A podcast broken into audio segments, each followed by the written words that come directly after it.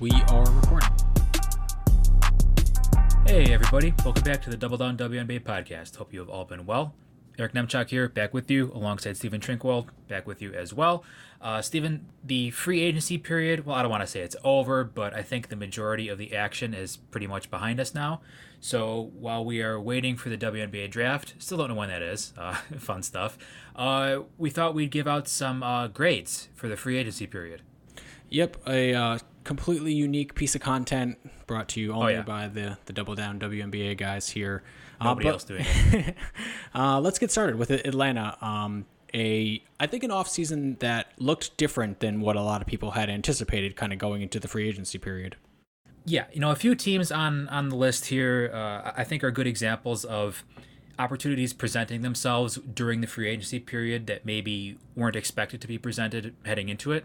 Um, and Atlanta is definitely one of them. Um, I don't think, you know, looking at it, at it from afar, I don't think Atlanta had an exciting offseason, but they made moves that were probably necessary if they were to avoid another 2021, which is basically a dumpster fire. Um, of course, they traded Kennedy Carter to LA for Erica Wheeler, uh, the number 15 overall pick in 2022, and a first round pick in 2023.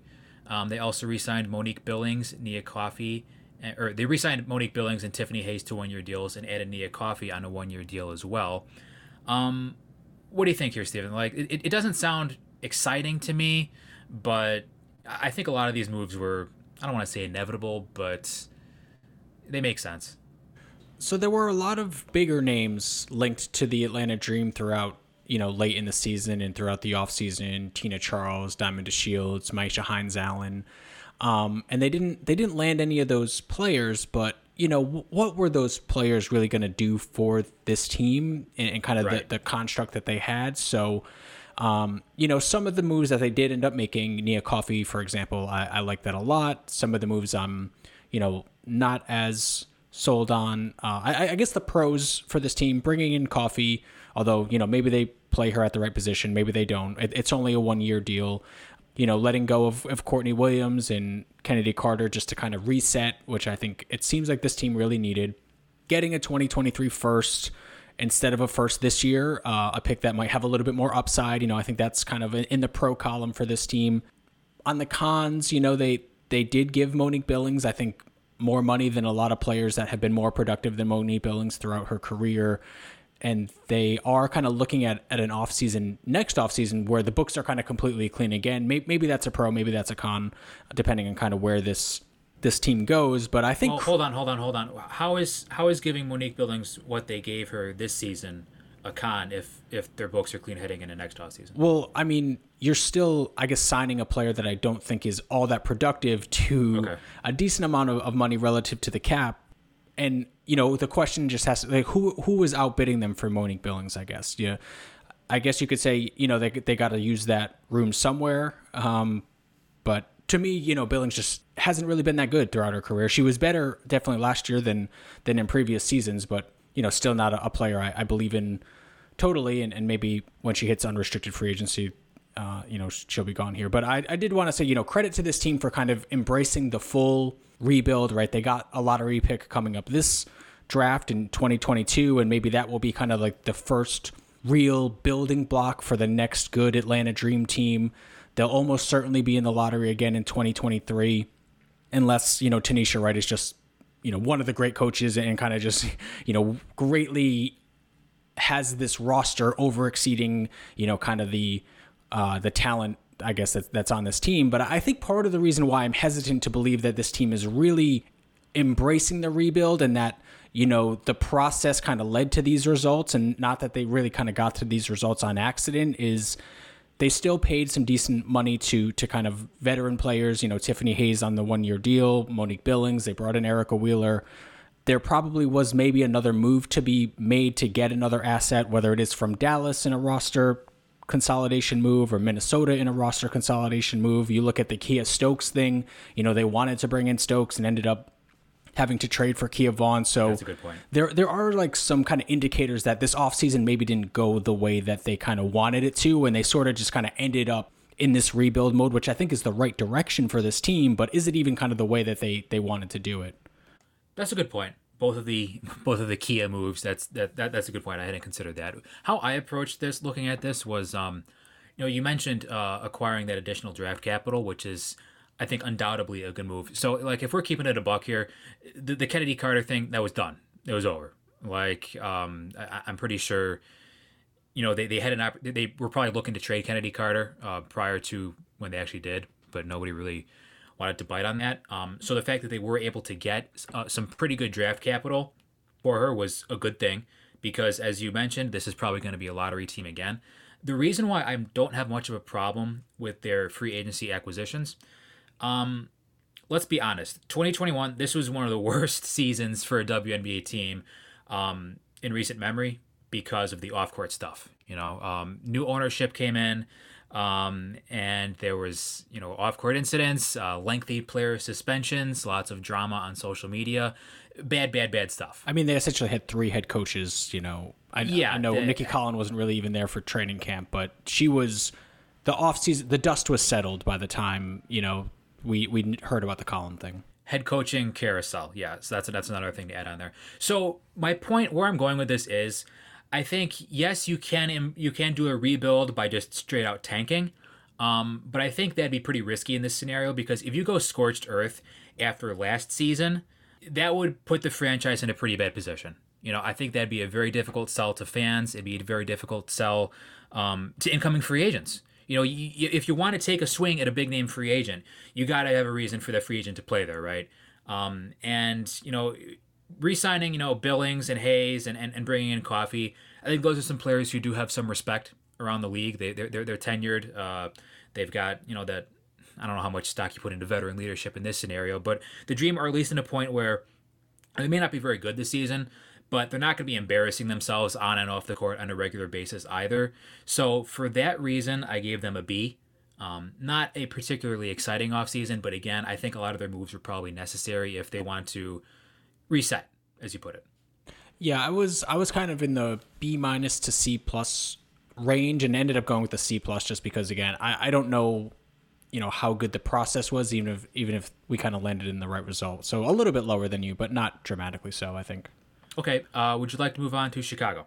Sure. Uh, I'll start. I mean, I gave Chicago an A for this offseason. They lost some really good players, but they brought in some some really good players as well. You know, they to lose Diamond and to lose Stef Dolson and to be in the position where you kind of thought like, okay, you know, maybe you bring one of those players back, and if you're able to do that plus bring back, you know, the core sort of big three of free agents and and Vander Quiggs and Kahleah Copper you know you're you're probably not really bringing in another good player. And they they ended up bringing in Meesseman and Julie Allemand and Crystal Bradford and and those are you know three very productive players that I think there's a reasonable case that this is a better roster than the one that just won the championship and we were kind of going into this offseason thinking they were kind of in a bind.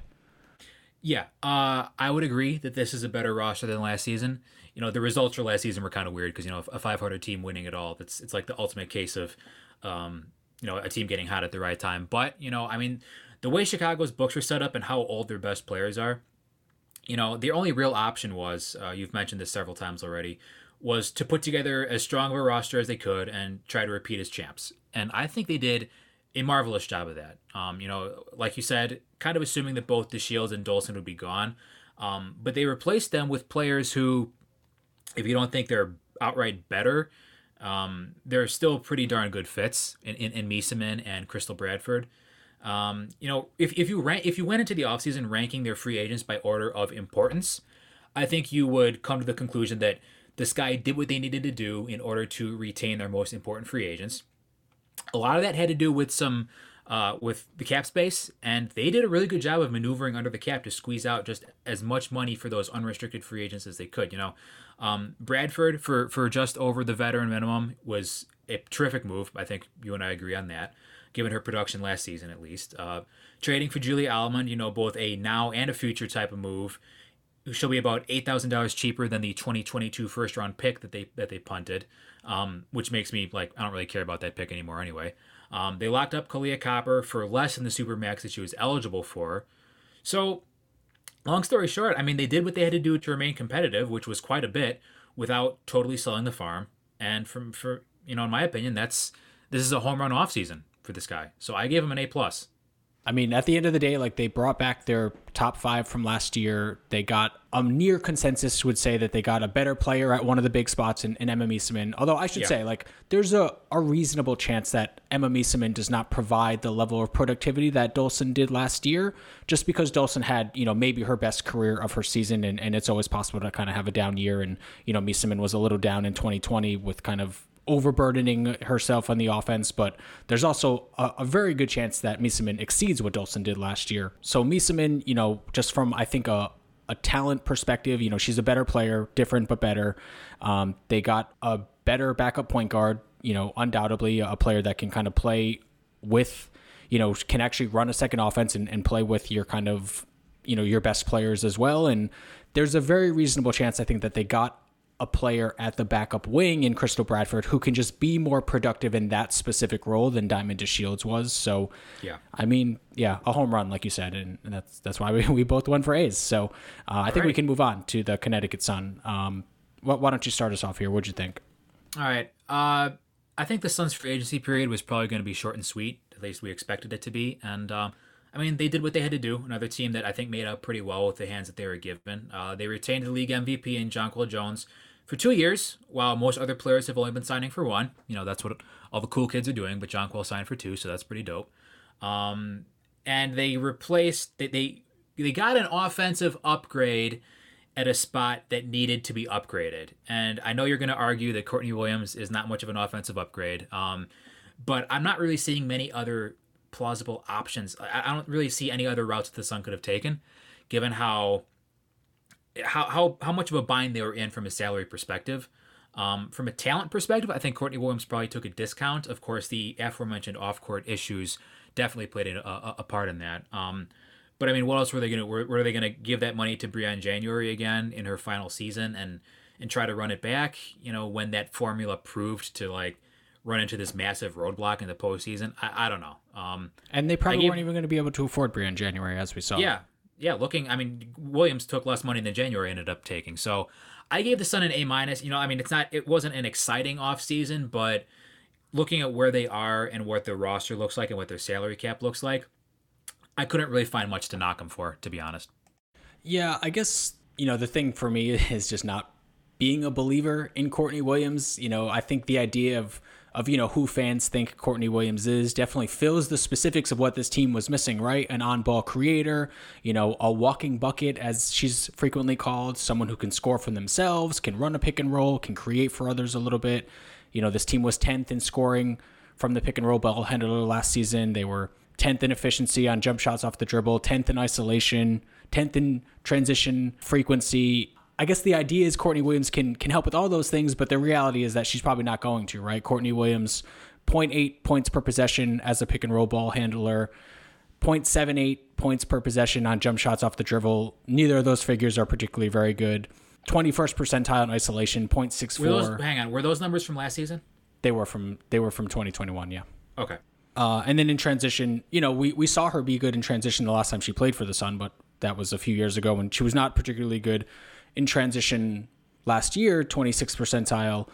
So I guess, you know, she what this team really, really needed is some a guard who can really actually get to the rim, can kind of create from the perimeter, you know, get deep penetration, set others up for easy looks, kind of slide Jasmine Thomas into more of like a, a catch and shoot role. And you know, Briann January was not doing those things either. Like, right? They they needed some kind of offensive upgrade, but I, I just look at like Layshia Clarendon got less money than Courtney Williams, and I think she would be such a better role for this the second guard in this offense. You know, someone who actually could slide Jasmine Thomas into more of a spot up shooter role where you know that's Thomas's best skill set in my opinion. Someone who actually can score from the pick and roll, 83rd percentile last year. Someone who actually can get to the basket and get deep penetration and finish at the rim. Clarendon had 60% more around the rim possessions in the half court than Courtney Williams, despite playing half as many minutes. And Clarendon, 81st percentile in jump shots off the dribble, but doesn't live on them in the way that Courtney Williams does. So, I mean, maybe Layshia Clarendon was just never going to leave Minnesota. Uh, and that's just a fit that that he's super comfortable with. And honestly, maybe Clarendon saw Minnesota as just a better winning opportunity as well with Angel McCoughtry going there. But I think it is a superior fit to Williams. And when you consider that Clarendon took less money than Courtney Williams, you know, I, I still ended up giving this team a B. But I just don't think Williams is like this. Well, now their now their needs are fixed type of player. Well, she doesn't fix all of their needs, that's for sure. Um, uh, the, one thing I have to say about you know using those numbers from last season, I, I hear you, and, and Courtney Williams is a player who I think she just is what she is at this point. Um, that is a a player who looks for a mid-range jump shot off the dribble, and when she's hitting it, she looks great. When she's not hitting it, it, it sinks the team offense. Um, but I think I would rather look at those numbers from the last time she was in Connecticut because it's not like she was, it's not like she's over the hill now, um, and it's not like it was that long ago. Um, granted, that back then they were having uh, Shekinna Stricklen starting instead of DeWanna Bonner starting, so I'm not sure how that's going to wor- uh, work out. So I, I, I understand your, your trepidation, but regarding Clarendon, I think um, I think you're right. I think there was just no chance they were going to leave Minnesota. Um, and if you look at the 90k that Clarendon did take, or it was 90k, right around there. Um, if you look at the 90k that Clarendon did take, I think that number would have been a lot higher from other teams. But I, I understand your I understand your points. All right, well, let's move on to Dallas here they didn't do much, but pretty much everything they did was bad, in my opinion. I ended up going with a D for Dallas. Uh, D for D. Dallas. D, um, okay. but, you know, picking up the fourth year options in December for Satou Sabally, Ty Harris, and Bella Alarie for seemingly no reason when they have, you know, until training camp or so to make that decision. You know, Sabally is a no brainer, right? Obviously, you know, arguably the best player on your team, a future kind of all league caliber player. But uh, Harris and Bella Alarie kind of fringe roster players. I think I'm, I'm a pretty big fan of both of those players, but I, I don't really understand the urgency of picking up and protecting their fourth year options in December before their third season when you still had kind of months and months to, to see how it played out. And then signing Arike Ogunbowale to every penny of the full boat supermax, you know, f- for the maximum allowable four years when, you know, I don't think there's been a ton of development in her game. You know, she's a, a good player for sure. I think certain elements of, of WNBA fandom are too low on Arike, but you know she's the same player as she was when she came into the league three years ago, and I think there are players that are worth kind of tying up this much of your salary cap for, but Arike Ogunbowale to me is not that level of player, and I have a hard time seeing her. It would surprise me if she became that level of player, kind of considering what we saw over the first you know three years of her career, which is you know the same player essentially each season. Well, uh, I, I definitely see where you're coming from on that. I, I think this that that re-signing was was basically saying, okay, Arike is our franchise player, and I don't know. I mean, in two of her seasons, she led them to the lottery, and then a first round playoff exit. So I mean, once again, it goes back to is is Ogunbowale a player you can build a contending team around? So far, we have not seen that. Um, I think you know, the Wings didn't really have to do anything this offseason, but I'd feel more confident about their trajectory if they did. You know, it still seems like they have too many assets. You know, regardless of whether or not you think they're any good or not, you know, there's there's the logjam in the front court. Just not enough minutes for all these players. And, and the backcourt. And, and the backcourt, yeah, everywhere, pretty much. Um, this Wings offseason to me is basically saying that we have confidence that, you know, A, Arike Ogunbowale is going to turn into a franchise player, and B, Charli Collier, Awak Kuier, and Ty Harris will all be much better this season than they were last offseason. It's not unreasonable to think that because, you know, they're still young players. Um, but, I mean, uh, granted, they, they, they still do have Moriah Jefferson uh, for guaranteed 180K. They are still paying Astou Ndour-Fall for 111K, which is a great example of the long-term effects of protected salaries gone wrong. So, I mean, any any kind of movement they made would probably be trading one of their many draftees from 2020 and or 2021 and i guess they just don't want to do that you know? But i i don't i don't agree with the process here. I, I don't i don't agree that you know this is some fail safe core of players full of surefire stars you know besides sabally. I think we're both big fans of her but uh, it's just it, it, it seems like like this is a team that needs an extra step to reach the next level and i don't think they really took a step. It, it seems like they're content with where they're at you know? And they do still have two two more first round picks this season, but not a lot okay, of room and, to know, to put those players. You know, you think Harris was maybe going to be, or Alarie was going to be maybe kind of one of the fringe players that these first round picks would be replacing. But yeah, there was just no roster consolidation where I thought there might have been an opportunity. And I guess there was there was nothing you could really point to and be like, okay, well, at least they did X good thing, but they did do a bunch of things where I was like, well, why did they do that? I don't really think that makes any sense. So, what what did you end up going for for a letter grade? I gave him with a C. I gave him a C um, because I think their offseason was completely average um, because they didn't really do anything. Um, but I can understand if you gave them a lower grade as well because it's they're in this position where you know you're expecting them to compete sometime in the future, but you're not really seeing a an initiative in the front office to kind of push them towards that status. All right, let's move on to the Indiana Fever here. Uh, this was for me another A.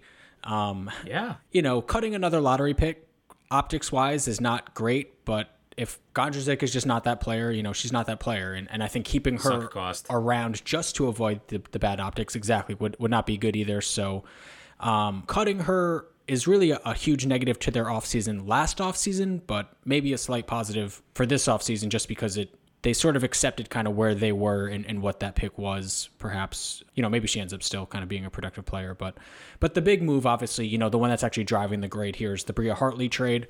Bringing in Bria Hartley, the seventh pick in the upcoming draft, the 20th pick in the upcoming draft, as well as a first round pick and a second round pick next year for Julie Allemand. I mean, we love the Julie Allemand trade for Chicago, right? But but I can still love this for Indiana as well. I think with everything else Chicago did offseason, uh, did this offseason, I should say, I think it's just more likely that Chicago gets more seasons out of Julie Allemand than Indiana Absolutely. might have. And as much as we love Allemand, like throwing her into that deal to get an extra first and maybe even an extra second rather than just maybe you know one standalone 2023 from Phoenix for the Hartley deal. Like that to me is still kind of worth it in Indiana's position to get an extra first this year from Chicago. So not overspending on any free agents, adding essentially four extra draft picks. You know, maybe you can knock them for signing 33 year old Emma Cannon to an above the training camp contract type of figures. You know, she ended up getting 80K and whatever minutes she'll be taking might be better suited for young players. But I mean, that that is kind of a minor thing and kind of, you know, the good trade to me outweighs that significantly. Significantly. Um, I gave the Fever an A minus, which I, you know, I, I, I think that you're right. The Gondrezick uh, waving kind of overtook everything else the Fever did this offseason. But looking at this roster now, both where they're at and where they're headed, I think it's been a good offseason. Um, what we know about this franchise is that it's looking like a bad basketball team yet again, and no big name free agents signed there once again, and understandably so. So considering that, I think the Fever needed to do basically the opposite of what they did last offseason, which was give big protected salary contracts to veteran players that weren't really going to move the competitive needle that much. And they did that. You know, they used their cap space wisely. I mean, obviously Hartley is on an expensive contract, but hers is expiring after the season anyway, so I don't really care. Um, they acquired lots of draft capital, as you said, particularly two more first round picks. Uh, and this is you know a point where I want to bring this up again. We talked about this um, during our free agency newsers, but I think a, a, a common school of thought is that well, the Fever haven't drafted very well in the past, so why are they getting more first round picks? That's like so what? You know, like like you say, more bites at the apple, more darts to throw at the dartboard. Um, it's still the best possible approach for team in the Fever's position. Even if you are making blind draft picks, which I, I do not endorse, it's still better than giving, you know, these these big protected salaries to veteran players who are going to be playing big minutes on a bad team. Who are you know? suited to be, you know, maybe the sixth or seventh player on a, a really good team. If that, yeah. Um, also factoring into this is they have a new GM and Lynn Dunn. She replaces Tamika Catchings as GM. Um, Dunn is a well-respected figure in women's basketball, has plenty of experience. Presumably, you know, I don't, I don't know the ins and outs of this, but I'm going to assume that she's got connections with both front offices and players. Look, when when you have been a team that has been bad for a long time, no big name free agents want to play for you, and have a reputation of being poor drafters and player developers, they need something to sell. Uh, you know, this is another team where I think you could look at kind of a culture reset.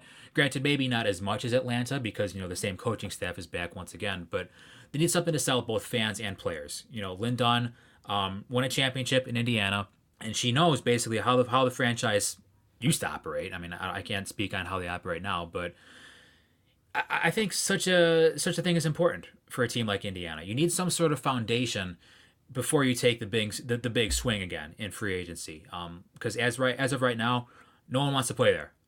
whether it be big names, small names, anything like that. You know, they did James, they did claim uh, Jazz Jones off of waivers, which I think is another kind of cultural move. A nice flyer, but, I think. Yeah, nice flyer. It's, it's like why not? Um, we talked about her last week. We're both fans of her. Um, obviously, a, a a good teammate and a fan favorite. So I think what Indiana is doing here is the right move. You know, they're establishing a foundation for the next time that they're going to be competitive. It's obviously not going to be this year. It may not be next year either, but they at least have a clear direction in which they're going, and that is moving back towards respectability. So I gave them an A minus. All right, let's move on to Vegas here. Vegas, a little less exciting of an offseason than I had anticipated. I thought there was really room for Vegas to to do some things, to bring in, you know, some high profile players. They lost Liz Cambage. They re-signed Kiah Stokes. They re-signed Riquna Williams. They re-signed, of course, their franchise player, A'ja Wilson. Very, Kiah Stokes? Oh, no, A'ja Wilson. uh, and then, of course, they brought in Becky Hammon to be the new head coach as well. I ended up going with a C for Vegas because I thought there was a lot of opportunity to bring in, Do you know, something. yeah, bring in a Tiffany Hayes, bring in a Tina Charles, bring in another star player that that can, in theory, work well with A'ja Wilson in the ways that people thought that Liz Cambage didn't, even though I, I think that combination was very successful, uh, both anecdotally and, and just, you know, statistically. The Aces were very good with Cambage on the court and with A'ja Wilson and Cambage on the court together. But I get sort of not bringing in that star and just kind of seeing what A'ja Wilson being the the one sort of superstar on this team, kind of what that looks like. But I, I you know, the I guess one, one thing I wanted to get into is like on the one hand, you know, with regards to Becky Hammon, I, I do believe like in a salary cap league, especially one in a league where the, the salary cap is, you know, relatively small relative to how these players should be getting paid. You know, teams should pour all available resources into all the things that are kind of not part of the salary cap, you know, scouting, facilities, marketing, all the things that can kind of make your team stand out if you're willing to kind of put those resources into them. But on the other hand, I, do understand kind of the tension of a coach making, you know, four times the amount of the maximum allowable salary for players when who has zero WNBA coaching experience. Who has but even if it was, you know, Bill Laimbeer or a coach with four rings, like, you know, four times the amount uh, when when it's a players league, right? Good coaches are not going to do anything in professional basketball without without good players, and good players can win with kind of average coaches. I think so. Players are the one driving attendance, they're the one driving marketing campaigns, and they're the ones winning games. So, and none of this is even to kind of you know, bring up that they are replacing a, an unproven coach with a, a, wildly successful, or replacing a wildly successful coach with an unproven coach, uh, one that obviously, you know, people believe in a lot, but it, it's still worth noting. You know, the Riquna Williams thing, if we're just considering kind of the on court production, makes sense. She was important for them. She, you know, she might not close every game for this team in the regular season, but we know now after three straight playoffs that Jackie Young is she's a regular season player against the best teams in the biggest moments. Williams is going to be on the floor alongside Kelsey Plum and Chelsea Gray over Jackie Young. But yeah, I just think, you know, there was an opportunity to really add some talent in this team instead of kind of just going with the addition by subtraction route. And they just ended up going, you know, using that on, on Kiah Stokes, who ah, you know, no disrespect, is probably a veteran's minimum player at this point, or, or slightly above that. And Riquna Williams, who, of course, you know, has her own off the court baggage as well. So I don't really care about the contracts to Williams and Stokes because it's like, you know, Stokes is one year, Williams is unprotected, so it's like whatever. But I totally agree with you. I there was a huge opportunity here. It's not often you see a really good team that is going to be really good again next season have the amount of cap space that the Aces did, even if they weren't able to bring back Cambage or Cambage didn't want to go back or, or whatever the story was. I, think there was a real opportunity here to add another star free agent. Like, why not take everyone's signing for one year anyway? Why not take a shot at you know Tina Charles or Tiffany Hayes or, or, some really impact starting level player who could address things? Because right now it's basically when I look at this Aces offseason, it's basically a championship hopeful that did nothing while its primary competition got better. So I gave him a C minus. Um, I wasn't impressed with this, and I don't know. They probably wanted to sign another free agent, um, but they didn't. So we'll see what happens. I, I, I was not very excited by this this Aces offseason though. So I think the next team is probably. I, don't, I feel like there's there's a lot of uh, different perspectives. I feel like people are torn on this uh, Sparks you know offseason period. I think people view it as a, a highly volatile offseason in terms of kind of the, the players that they brought in. But I was very high Well, on it it. Uh, what about you? I was too. I gave him an A minus. Um, this is another team where heading into the offseason, they weren't really in a position to do much. You know, they already had their books tied up with a maximum amount of protected salaries. But, you know, they were presented with several opportunities to improve, and they did a good job of jumping on them. And, you know, I think that shows good uh, good maneuverability, good, uh, how, what do I want to say here? Um, quick thinking, quick and effective thinking by this front office. Obviously, Liz Cambage has been saying for a very long time that she wants to play in LA, and it's easier to acquire free agents when they want to play in your city. But in order to acquire her, they still need to make the cap space necessary to you know uh, to do so, and they did that. You know they they flipped Gabby Williams, who I think was a bad fit on this team, for Katie Lou Samuelson, who was a better fit on this team, and a draft pick. So good move there. Um, they took a flyer on a potential franchise guard in Kennedy Carter. Will she reach that status? I don't know, but I think the process was good. And they also filled out their roster with Jordin Canada on a one year deal, making about half of what her predecessor, Erica Wheeler, made last season. So that's cool. So yeah, I mean, I think the only thing that I could really knock them for is is giving up that 2023 pick. As you always say, as you like to say, disaster potential is very very high with this team. And I think if the Sparks don't hit their ceiling right away, they could find themselves back back at square one in 2023 with the amount of salaries they have coming off the books. But as for now, they did a heck of a job of of improving significantly and improving quickly. You know, on the spot, quick turnaround time, making these uh, trades, making these signings. So I give them an A minus. Yeah, I think this is the first time that we agreed to the letter in the, um, I don't know, whatever a minus. Give it him an A minus too? I went with an A minus. That's what I'm trying to say. I thought, you know, the Gabby Williams trade was great. They got a, in my opinion, a better, less expensive player that, as you were kind of saying, fills a need rather than kind of replicating skills that they already have on the roster, which I think Gabby Williams was kind of in the latter group. Yeah, there's some serious upside with that first round pick they gave up alongside Erica Wheeler. Um, but I think, you know, Carter, Kennedy Carter is worth that and freeing up the the cap space that they were uh, doing in that trade to kind of bring in Liz Cambage. You know, I think that's worth it as well. Canada, I I do just get the feeling that they're kind of going to overextend her effectiveness. You know, to me, she's pretty much like a straight backup point guard, and you know, in LA with the local support she has, you know, I feel like they they might try to kind of close her in more games than would be effective in, you know, to to maximize winning, I guess. But even that, you know, one year less than 100K, I, I can't dislike it too much, even if, you know, I'm not the biggest Canada believer. And, you know, this is maybe kind of just from a talent perspective, like, I'm, I'm sure I'm overlooking something, but like the most talented team that can also bring in 12 players, you know, it feels like everyone is going to come in with 11 this year and because of the the amount that they were able to bring in for Liz Cambage and you know swapping some of those more expensive players for younger less expensive better players uh, for them to be able to carry 12 I think is you know that that's um, a notable check in the in the pro column for me at least Yeah, yeah no, that's that, that's a good one. That's something I uh, I had, but I forgot to mention. But yeah, you're right. They acquired that first round pick for this season, and they will actually be able to use it. So congratulations. Yeah, and to be able to bring in Liz Cambage without, you know, getting a sign and trade with Vegas and adding on that first round pick and, you know, maybe one of their good players and stuff like that. You know, I thought they just they did great all along and they got Liz in the building. You know, I'm sure she'll get a raise next offseason when their books are a little cleaner and, you know, they can do some things again in that that offseason when we kind of expected them to kind of do the things that they did this year, but they they made it happen this season, and I got to give them credit. But uh, we can move on to Minnesota. Um, I feel like we've been saying this a lot this show, but a team that did not really have a lot of maneuverability to kind of make a lot of different things happen. Boy, it's almost like a hard cap is bad. Um, I gave the Lynx a B minus, but it almost seems more like an incomplete grade to me, because like they made more moves than they can currently afford. Obviously, getting Carlton, Bridget Carlton on the reserve qualifying offer was brilliant, but how are they going to roster her? Um, they got the big one signing Angel McCoughtry for 130k. I think it's good.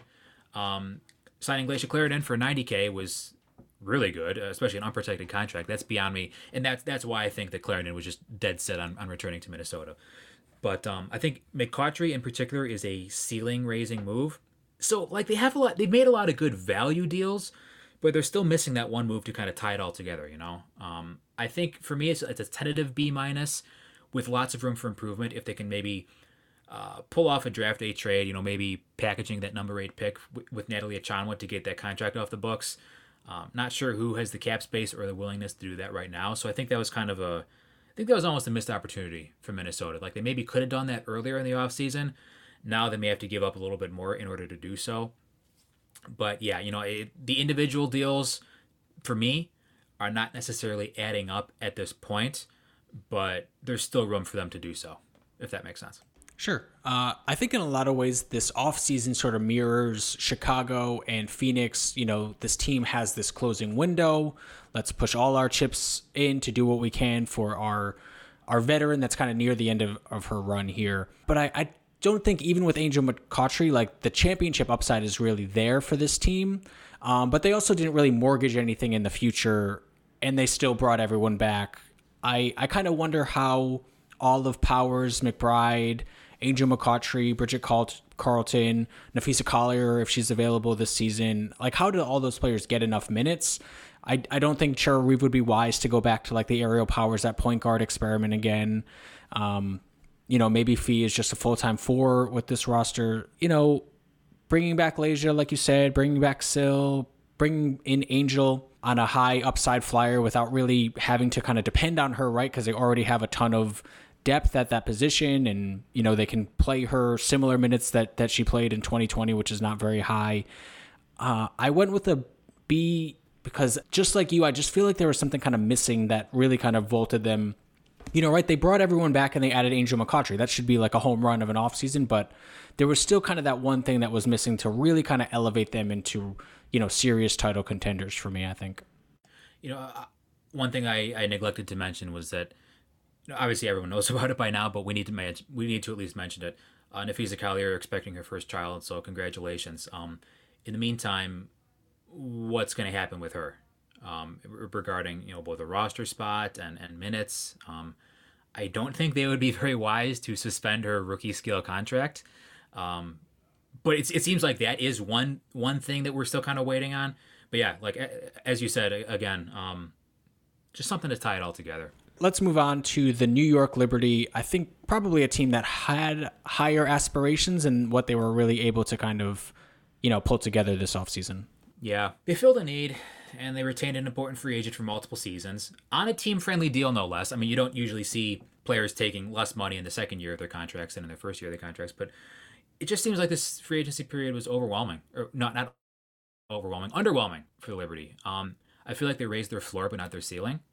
Stephanie Dolson and Rebecca Allen, obviously both fine players, and they will make the Liberty better, but probably not significantly better. You know, one thing, one, one quote that I, I want to go back to is, I forget who said it, somebody in the Liberty front office or ownership, they said, okay, the hybrid rebuild is over. Okay, so like this is the core of players that's going to compete? I don't think so. I agree with you. Um, I, I don't think so. You know, obviously in this offseason, they kind of struck out on the big fish, right? Stewie and Loyd, who they both met with or who they met with both of. I don't really know that they were linked to to anybody else or they were really in on any of the other big free agents, at least that I remember. You know, Dolson is a good player, right? And and not very good teams need more good players, but Dolson is one more good player on a team that needs three or four more good players and maybe two of those come internally from Marine Johannes coming back, which, you know, we haven't really got any word on. Uh, Jocelyn Willoughby returning from injury, but, you know, maybe not. And maybe this team is, is still a team with you know, six good players instead of five, right? But most of my problems, I think, with this roster construction don't really have to do with this offseason, right? And I don't think Dolson move came with a ton of opportunity cost for future off seasons because of how tied up they already are. You know, yeah. the Howard contract is probably bad, but you know that wasn't this off season. And I think they did have some room to do bad things, and they didn't do bad things. You know, bring in Myisha Hines Allen on a, a lower max or chase after Diamond DeShields on big money. So this team they didn't kind of you know perhaps overspend the way they did last offseason. Um, and i do think my grade will probably go up you know a half letter grade or, or something like that if they are able to bring Marine Johannes back because you know they just that would be a ceiling raising move. yeah they they just do need a little bit more punch you know from kind of the middle of this roster here. Um, but absent that you know they didn't blow me away and, and they they didn't make any bad decisions but they didn't also completely strike out. So um, i ended up going with another straight b for this team Okay, I guess I was a little more harsh. I give him a C plus, but I think our thought process is the same. It, almost seems to me like they're just banking on great development, great internal development, and and, and improvement from Sabrina Ionescu. And while I think that's a realistic thing, I don't think it's something to bank an entire offseason on, you know? Yeah, I mean, it's certainly possible, but, and we said this kind of last year, right? Like, Laney is going to be Laney and good pretty much every game. And, and the Liberty actually, they need that kind of extra juice from Sabrina to give Laney some support. And they're pretty good when, when they get that. But to kind of bank on Sabrina Ionescu to just be, you know, one of the, the four or five best point guards in the league or whatever, you know, it's kind of a lot to ask for and probably not not too realistic. But uh, let's move on to Phoenix here. Obviously, a a lot, a lot. Yes, um, I went pretty positive for the Phoenix Mercury here. Maybe not as positive as others, but I ended up going with a B plus. They traded Bria Hartley, of course, for a pair of seconds and next year's first, which that in itself, okay, they they had uh, this this maximum contract that probably was not going to play up to the, the level of a maximum contract next season. And they gave up two seconds and a first round pick to give themselves an opportunity to do something else. That that in itself is, is good, right? I would would you say that Yeah, that that's good. Yeah, was that, that too good. much to give up for that? Uh, I think you. Well, let's let's look at it in conjunction with um, the acquisition of their their two big name free agents in Diamond Shields and Tina Charles. They needed a way. Like I, I think both of those, those players were kind of sold on playing in Phoenix, um, but they needed a way to kind of you know it really sucks for Hartley's because it's basically they basically said like, okay, we'd rather have Di- we'd rather pay Diamond DeShields than you, so go play for Indiana like that. That's unfortunate, but anyway, um, they needed to find a way to move that contract, and they did that. Yep, and they brought in Tina Charles. They brought in Diamond DeShields. Tina Charles on a well below market rate deal, obviously. Oh, yes. uh, and Diamond DeShields on you know 150k or so per season. They got a third round pick for Kia Vaughn instead of outright cutting her. I know you know third round picks are not very valuable, but they they could have just had to cut her and they didn't, so that's a win. They were able to bring back Sophie Cunningham for 75k. I'm a little surprised there was. She could have gotten more elsewhere. yeah, I think so. Positive. Um, you know, they were able to bring back Shey Peddy. They took a nice flyer on Liana Odom. So, you know, they are pretty much going to have to have a 10 player roster because they did re sign Kia Nurse, who, you know, she suffered her torn ACL late in the playoffs. Maybe she makes it back for the very, very end of the season, but, you know, she'll miss most of it, if not all of the season. But because of, you know, what the contract that Tina Charles took, they do still have 84K for the last spot um, that that's so far unsigned, and it doesn't have to be, you know, the zero to two year rookie that they thought we we thought that this team might have to kind of fill out the whole roster of, you know, at the beginning of this offseason. So the discount that Charles took allowed them to to maybe use that last spot on a real player. They haven't done it yet, but they have the opportunity to. I do think there's like a 30% chance that if this team actually makes noise in the playoffs, like Diamond DeShields is still not closing games for them. Uh, and it ends up, you know, may- maybe being Peddy or Cunningham. Like those players are just established role players who can effectively take a back seat to better players in a way Diamond to Shield just hasn't shown yet. Obviously, DeShields has a higher ceiling, but if you're the fifth player, you have to play like a fifth player, right? I mean, I don't, I don't think that's unfair to say. Um, but I think overall, like I just tend to be a little bit more you know, like I don't necessarily think this will work, but when you're at the point that this franchise is at, you know, two franchise superstars in Taurasi and Griner, whose days with the team are, are potentially winding down, you know, certainly for Taurasi, possibly for Griner, I think it's okay to just do whatever you have to do to maximize that window that you have. And, you know, the Tina Charles move is a really high upside move. The DeShields move is a move I'm a, a little lower on, but could work out. Obviously, you know, she could, you know, be the player that we all thought she was going to be in, you know 2018 or 2019 when she made I guess 2019 when she made all WNBA especially when you look at kind of how things were looking in this offseason completely capped out looking like they had no wiggle room whatsoever. So yeah this might be like a first round and out type roster composition but it also might click. And Charles and Griner and Bree Turner like those bigs all complement each other. You know they managed to be 8th in defense rather than 11th and the offense is just so unstoppable that they're they're kind of true title contenders. And you know, sorry to go a little long here and ramble, but I, I guess my biggest problem with the offseason is just I don't believe Diamond DeShields is that kind of fifth starter on like a championship caliber team, like doing you know role player things well enough and being productive in that kind of fifth starter role. But she probably has a better chance of doing that than Bria Hartley did, and that was kind of the other option, right? Yeah, the thing I like Diamond Shields. Her contract is for me is just it's eh. You know, I mean she has certainly underachieved the past two seasons, but it's if you look at that contract, really, relatively speaking, it's not an albatross. Um, I understand like where you'd be coming from, like her, her current fit on the on the team, but going back to what you were saying about them, you know, going all in because that's clearly the goal here.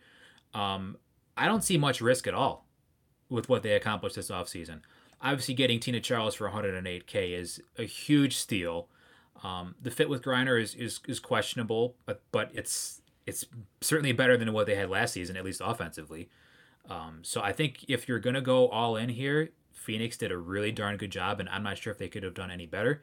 As you said, um, Taurasi and BG, you know, I'm, I'm not sure about Griner, but we're we're pretty sure Taurasi, you know, isn't going to be playing for much longer. You're, you're not. It's not like you're selling the farm here. It's not like you're you're you're tying your hands with impossible to move salaries. It's not like you're giving up your first round pick for the next five seasons.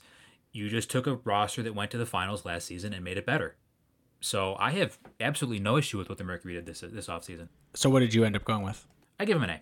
All right. Let's move on to the Seattle Storm. What did you think about them?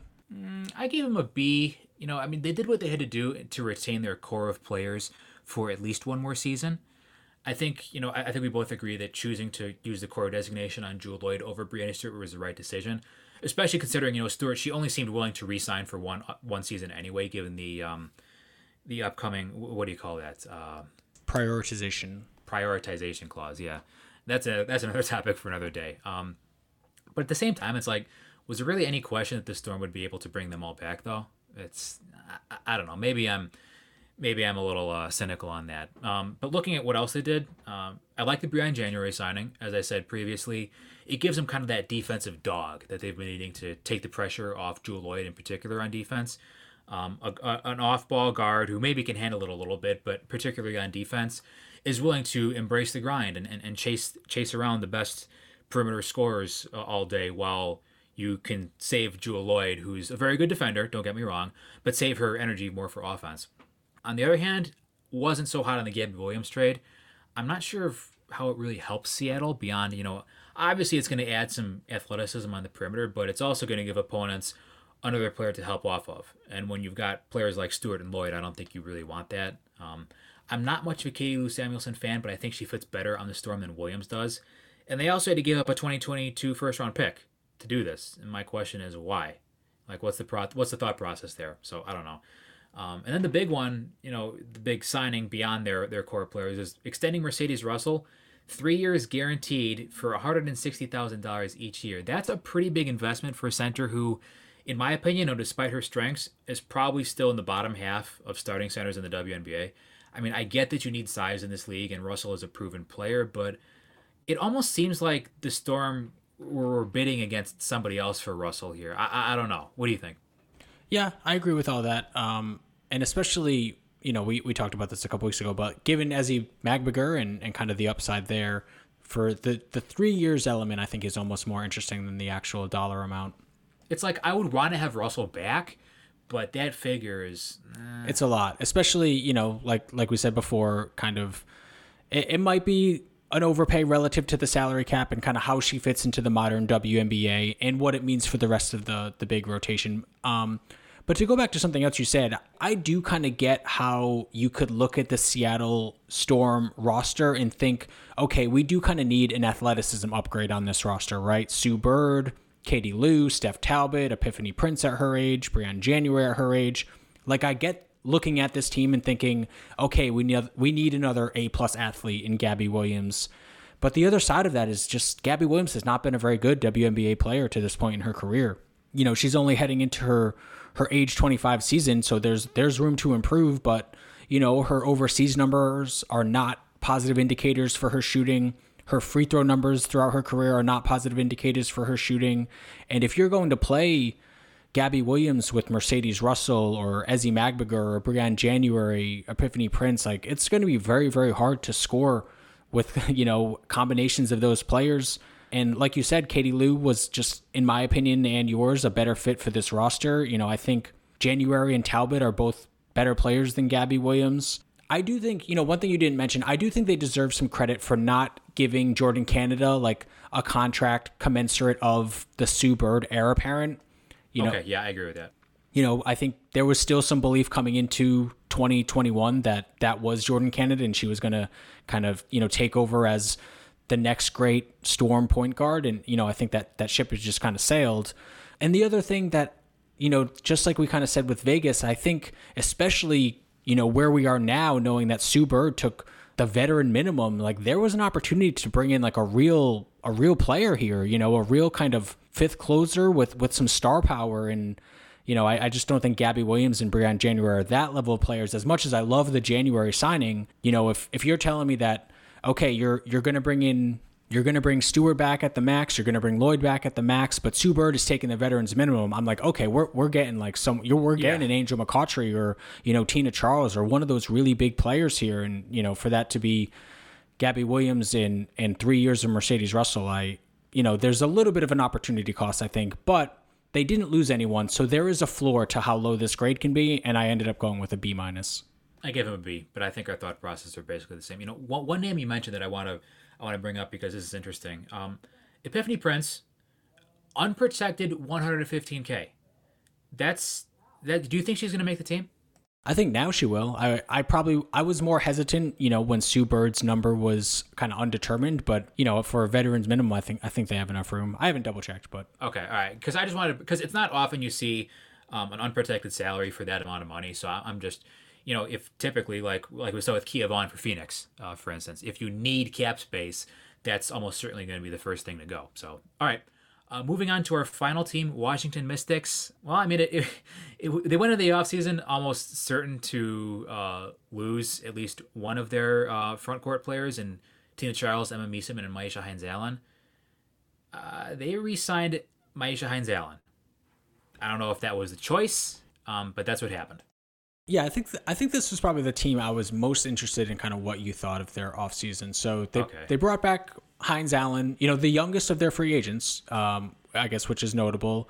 You know, I, I don't give them a ton of credit for winning the lottery, but perhaps that played a part in their decision making. You know, kind of how they chose to to build out the rest of this roster. And you know, Washington, I think there there was not a lot of opportunity to do a lot of creative things. You know, with a bunch of um, protected veteran contracts already on the books, and this team you know, outside of their number one pick, they're not a team traditionally that has a lot of draft capital because they they use it in other ways. And I think how you feel about this offseason just depends on how you're going to feel, like how you feel about Myisha Hines Allen. Honestly, less money than I thought she would get in restricted free agency. I thought she was going to get the lower max, but still more than kind of I would want to give her if I was building a team.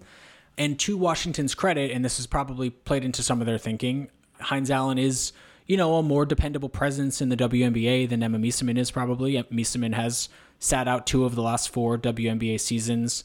But, you know, I'm just kind of looking at this roster construction, and, and I think they have still a, a decently high ceiling for for this year at least, while they have everybody.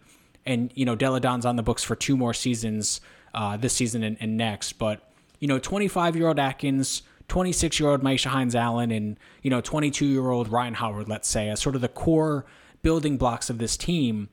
I'm not sure they have that player that's kind of really going to be like the driver of efficient offense for themselves and for others, you know, three seasons from now when maybe Delle Donne is, is gone.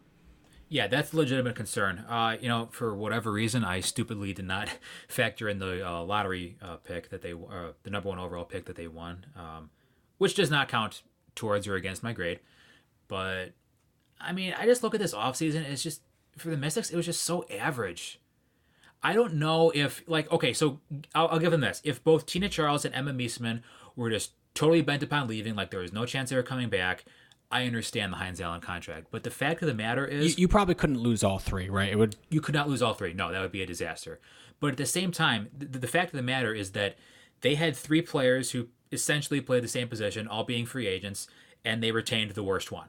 You know, no disrespect to Myisha Hines Allen, but three years protected. I mean, I, I, I kind of feel as if the three years and the protected part. You said she's making less than you anticipated, and that's neither here nor there for myself. And, and Eric, I would also just add not only the worst one, but the one that fits the worst with Elena Delle Donne if if she's yeah, healthy, particularly on defense. But um, I, I can't help but wonder if like this was something that Hines Allen's camp, which to their credit, I mean they they should absolutely do that, kind of strong armed the Mystics into doing, at least the three years protected part because it was like, okay, well, we know you're losing Tina Charles and Emma Meesseman, so you better pay up, or you better give this give my player job security at the very least. You know, there are heftier contracts out there, but given this team's trajectory, it almost seems like they're kind of betting on Hines Allen being, if not their next franchise player, like their next number two player.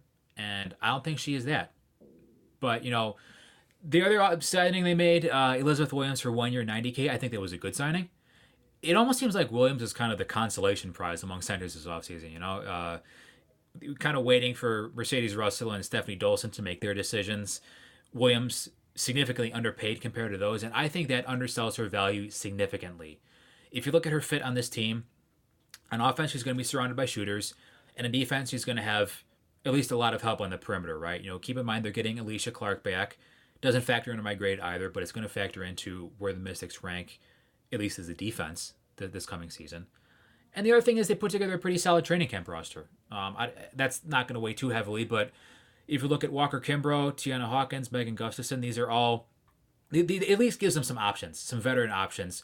We're going to have some continuity um, rather than just handing these spots out to a bunch of really young, unproven players. So I don't know. You know, I think I think that was kind of more of a a demerit in my grade though because they basically really? Kind of have no young sort of high upside flyers on this team despite signing a million training camp contracts you know what well, i mean? how, how are they going to get those? Well it's like signing young kind of unproven players you know. Okay. You know machida is 28 walker kimbrough is 27 you know gustafson is 25 but we, we kind of know well who she is you know what i mean? So that is true. That is true. Uh, i guess I, I looked at it in a more positive lens but uh, i mean for the mystics offseason I did not think it was that positive. I give him a C because it was just very average. They didn't do a heck of a lot better to get. They didn't do a heck of a lot to get better right now, and they also gave out a contract that could end up being quote unquote bad. So like down the line. So if Elena Delle Donne is not healthy, I think this offseason is going to look pretty bad on the Mystics part. So I don't know. What what did you give them? I also went with the straight C. Okay. Yeah, it's just a lot of a lot of things that could potentially go wrong with this. Not that it's Washington's fault. I don't know. I, for some reason, I just expected more. Regardless, uh, fun exercise as always, and um, looking forward to seeing how wrong we are uh, in, in future in future seasons. All right. Well, thank you all so much for listening. If you want to support the show, you can follow, rate, and review on Apple Podcasts, Spotify, and Google Podcast Manager. And we'll be back next week getting into some team outlooks. All right. Take care, everybody.